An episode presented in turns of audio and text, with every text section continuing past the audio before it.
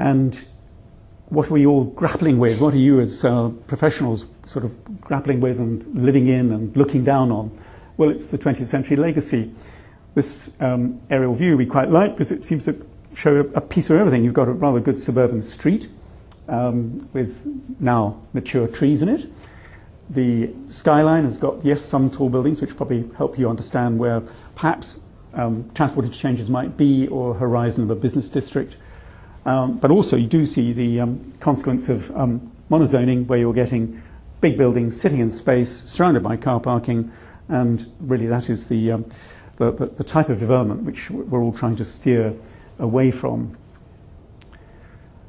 And perhaps just reflecting for a moment in terms of visions of the future, um, one has um, Blade Runner, which was at the time a very sort of frightening film, because in a way it didn't give you any references at all to history, whereas um, Dan Dare um, uh, at least sort of hung on to various bits of history and, in a way, put um, Big Ben into a glass case. But it was demonstrating that um, history does have its place, and perhaps as um, creatures of familiarity, we do, uh, uh, and comfort through familiarity, we want to hang on to layers of the past. And cities are layer upon layer of um, different eras, and we've got to add to those rather than erase them urban designers and planners do um, uh, uh, do what um, we call here helicopter thinking, which is to look down on a place. Uh, this is about 500 feet up, I suppose.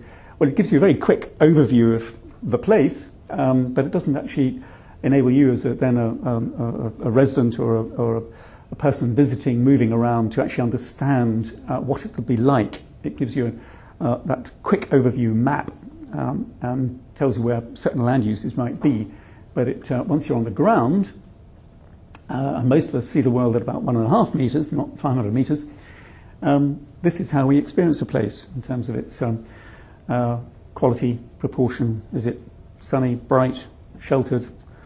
Is it active, safe, comfortable? All those um, parameters which we um, uh, don't necessarily um, think about when we're walking around, but you certainly know and are, are sensitive to.